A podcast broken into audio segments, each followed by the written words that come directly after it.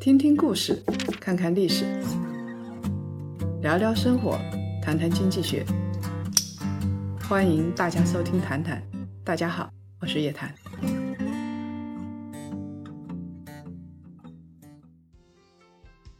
檀香们，周五好，欢迎收看本期《谈谈之牛熊交易所》，这是我们本季《谈谈牛熊交易所》的最后一期节目。这一季给大家说了各种各样的上市公司。各种各样的交易方式，还跟大家说了一些大的牛散，发现没有？只要商业模式好，心态健康，有感恩心，它成功的概率就比较高。所以我们会把谈谈的节目做成书，跟大家在枕上、桌上、屏幕前、交易室长期相伴。谈谈的音频还在，大家就听听音频。最后一期我们分析快要上市的快手，投资机会到底怎么样？新的五 G 产业链正在形成，短视频的赛道竞争更加激烈。抖音和快手到底谁是短视频领域的翘楚？二零二零年的四月一号，抖音祭出了老罗罗永浩这张王牌，快手当天就出了一个新把徒弟带货碾压老罗的成绩单，老罗亲自出马 VS 辛巴家族。从辈分上来说，快手最局胜。根据最新的统计数据，抖音的日均活跃人数超过了六亿，光是二零二零年就增加了整整两亿。在疫情期间，大家躺在家里，一边吃着爆米花，一边看短视频，刷个没完没了，左一条右一条。曾经的短视频先锋快手，今年两月已经有将近三亿的日均活跃用户，目前仍在三亿左右徘徊。快手最大的竞争对手就是抖音。那我们来看一看快手的基因到底在哪里？我认为创业团队的基因就取决于创始人，快手的基因取决于陈一笑、束华。快手之所以能够成为短视频领域的巨头，得从两个不甘心的有雄心壮志的创业者说起。快手最早做的是动图生成工具，叫做 GIF 快手。最初的创业团队一共才四个人，牵头的就是做产品出身、曾经在惠普和人人网任职的陈一笑。借助动图在微博上迅速传播，陈一笑团队的产品曾经达到过千万级别的月均活跃人数。可是啊，这个富有创意的工具传播容易，变现很难。这个难题跟美图秀秀遇到的难题是一模一样的。二零一二年，陈一笑获得了来自诚兴资本张斐的三十万美金的天使轮投资。张斐当时给陈一笑提了一个建议，就是让他做社区，通过社区来形成流量基础和用户交互，完成变现。快手立马执行。二零一二年底，继父快手转型做社区，可是过程进行的很不顺利。主要的问题就在于内容过于单一了，很容易让人产生厌倦感。社区内部同质化很严重，没有生命力。一切的问题都来自于创始人的基因。用张斐的话来说，陈一笑这个人很闷，不善言辞。但是他是一个很棒、有操守的产品经理，对于产品的认知非常独到。令张斐印象深刻的是，当时微博转发功能非常火，很容易就超过了。但是陈一笑坚决不做转发，他坚持自己的产品价值观，让每一个快手的用户可以分享自己的真实生活，并且让每一个用户创作的内容得到公平的展现。尽管陈一笑是优秀的产品经理，但是他缺乏良好的管理团队的能力和经验，也没有激动人心的性格。快手遇到的瓶颈，实际上就是陈一笑本人遇到的瓶颈。在早期的融资扩张阶段，公司就遇到了瓶颈。如果没有张斐的出手援助，恐怕陈一笑团队们就真的会破产，会止步于此。快手会变成中国互联网历史上一个平平无奇、昙花一现的产品。二零一二年十一月左右，当时快手开始转型，那个时候抖音还没有问世。一直到二零一二年十二月底，张一鸣才刚刚辞去九九房 CEO 的职务，开始第五次创业，创办今日头条。很幸运的是，在张斐的引荐下，陈一笑结识了树华，能够进行互补的合伙人的加入是成功的基础。树华是一个什么样的人呢？有智商，他保送到清华。啊，也硕士毕业，但是后来觉得没有办法赚钱，所以呢，他硕士读完就不读博士了。后来加入了谷歌，又自己创业，创业创了几十次，基本上都没有成功。因为创业一直不成功，他就加入了百度，所做的项目围绕着搜索引擎的广告系统。这些经历让树华在算法、人工智能这些领域有了丰富的经验。而所有的这一切都是陈一笑团队所急需的。在张斐的眼里，树华是有能力、有野心、能够做成大事的人，但是他缺乏一个稳健的合伙人。当时，素华已经把自己的创业项目卖给了阿里，实现了财富自由。他看了几十个项目，一直不愿下手，因为种种原因一直不顺。张斐就建议素华。可以考虑和陈一笑合作嘛？搭班子，大家一起做快手。很快，两个工程师背景的人见了面，用一个成语叫做“一见如故”，很聊得来；用快手的语言叫做“老铁干了”。两个人干了二十几瓶啤酒，一聊就聊到了后半夜。尽管此前两人素未谋面，但是他们最大的共同点就是对现状的不甘心。陈一笑不甘心，快手有了流量，但是找不到变现的渠道，随时都可能前功尽弃。树华同样很不甘心，他有了一定的钱，怀揣着创业梦，尝试了三十多个项目，始终没有出人头地，这不算大的成功。所以呢，陈星和陈一笑商议之后，决定邀请树华加入快手做 CEO 来统管公司。这个时候，陈一笑的格局就显示出来了。他做了很大的股权上的牺牲。陈星和陈一笑拿出了一个让树华无法拒绝的方案：双方各自稀释一半的股权，留出百分之五十的股份给树华的新团队，其中大部分留给树华。陈一笑和创始人团队四个人。股份从百分之八十稀释到了百分之四十，投资人呢把他们自己的股份从百分之二十稀释到了百分之十，树华和他的团队因此拥有了百分之五十的股份。二零一三年，树华正式加入，整个公司有了更加明确的分工，扬长避短。树华的主要责任就是负责快手的战略、技术和对外事务。而陈一笑专注于产品和客户端的体验，陈星也追加了数百万美金的投资，快手这才度过了死亡谷。可见啊，让快手度过死亡谷的关键就是速华的加入。速华用自己在 Google 和百度打磨了多年的推荐算法，应用到短视频的内容分发上。用户体验立刻提升了不少，快手的用户增长速度马上就起来了。借助移动网络从三 G 向四 G 的升级，到二零一五年六月，快手的用户就突破了一个亿。到了二零一六年二月，快手的用户涨到了三个亿。二零一七年四月，快手的注册用户超过了五个亿，日活用户六千五百万，日均上传短视频数百万条，用户平均的时长超过了六十分钟，这都是不可思议的成果。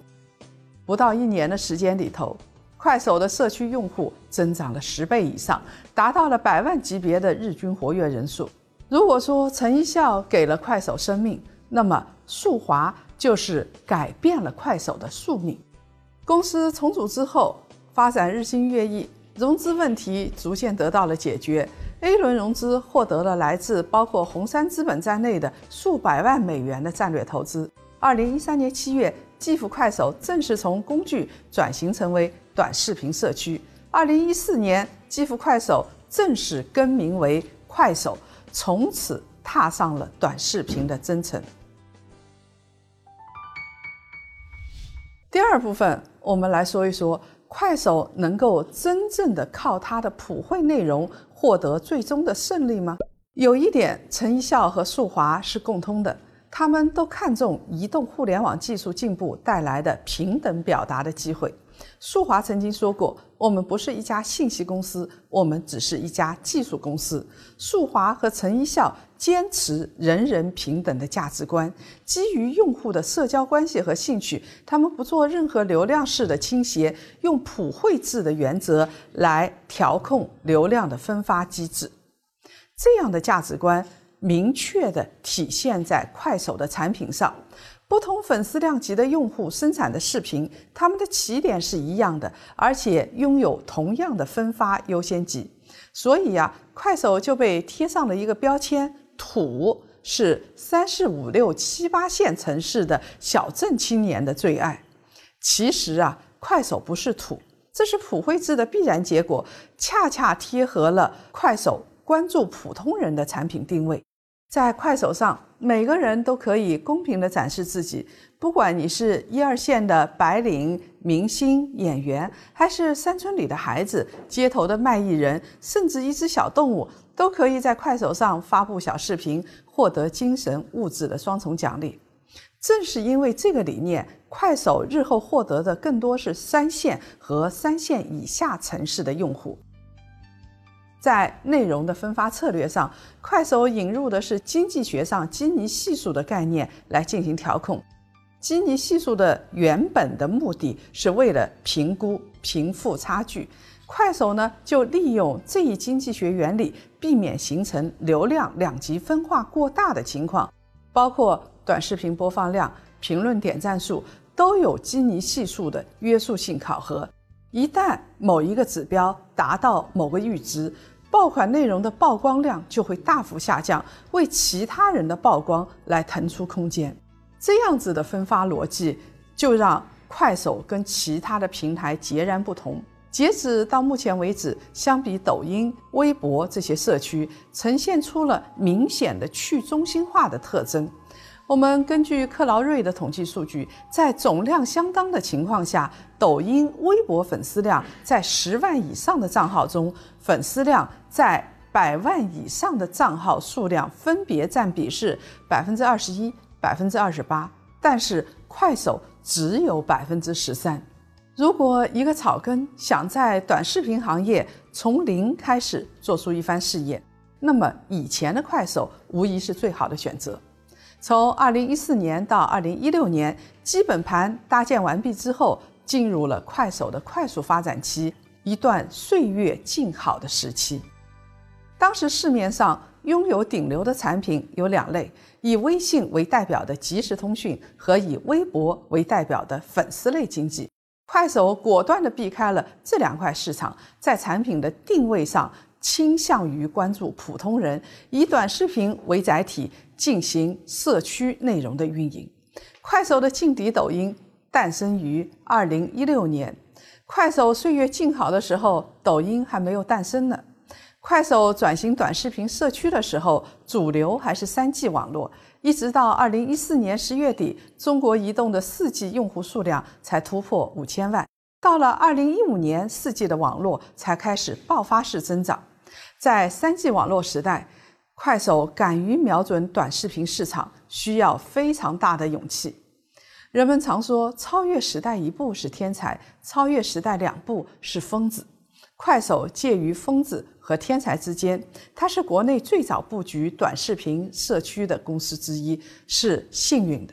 因为缺乏竞争对手，这段时间快手的增长策略就相对来说比较缓和，而且快手的主要文化。倾向也是比较佛系的，它主要精力放在产品的打磨上，基本上没有市场投放。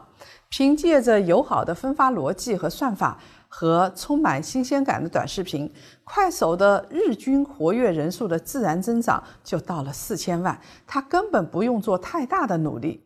这个时候的快手是幸福的童年，活在自己建立的乌托邦里头，过着无人打扰的小日子。好日子马上就结束了，岁月总是不那么静好。在国内市场，任何一个领域，只要聚焦，只要聚光，一定会吸引一大批的竞争者。从二零一七年到二零一八年是快手幡然悔悟的时期。二零一三年转型做短视频社交平台之后，发展非常迅速。二零一六年呢，快手加入了直播功能。一年之后，到二零一七年年底，快手发展成为最大的直播平台。快手的直播打赏业务的收入规模是持续增长的。根据今年快手招股说明书的数据显示，二零一七、二零一八、二零一九和截止到二零二零年上半年的六个月，快手的直播收入分别是七十九亿元、一百八十六亿元、三百一十四亿元和一百七十三亿元，上涨还是比较明显的。所以，快手当时碾压了所有的垂直直播平台。快手面临最大的竞争对手是抖音和阿里、腾讯。二零一九年年底。抖音的直播业务月均日活和直播收入的流水上，跟快手基本上持平。在创立抖音之前，张一鸣是有机会投资快手的，但是错过了机会。张一鸣后来坦诚，错过快手是他的一个战略性的失误。张一鸣和束华曾经在二零一六年下半年接触过，讨论过抖音、快手合并的可能性。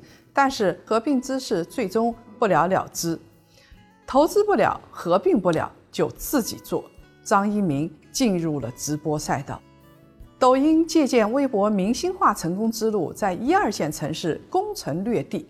二零一八年，张一鸣发力，把抖音的推广费用提高到了二十亿元，孵化出西瓜视频、火山小视频这些短视频 APP，用矩阵的。德国坦克战的方式来狙击快手，通过明星带流量、扶持达人、热点运营这些办法，他只用了一年多的时间就实现了日活用户过亿的目标，而快手的日活破亿用了整整六年的时间。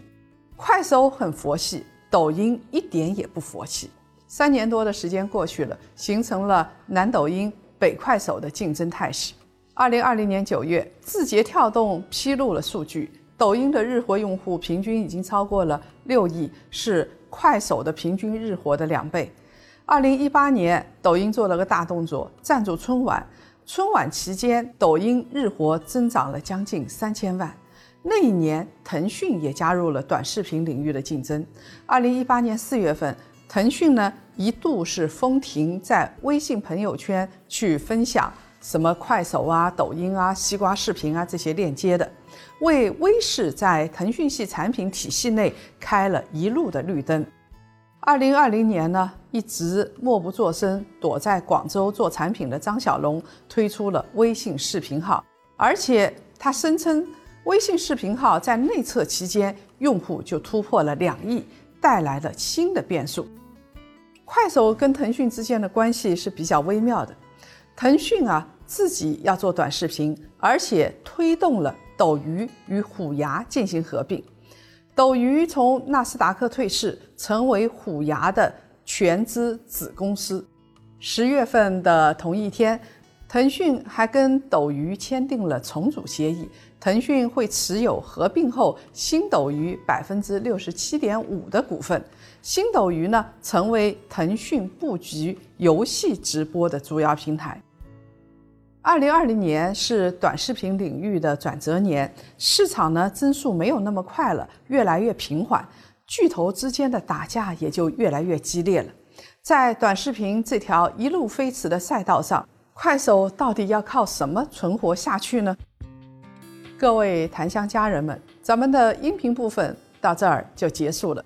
要知道快手和抖音如何继续缠斗，快手怎么见招拆招，快手上市怎么样准确的估值。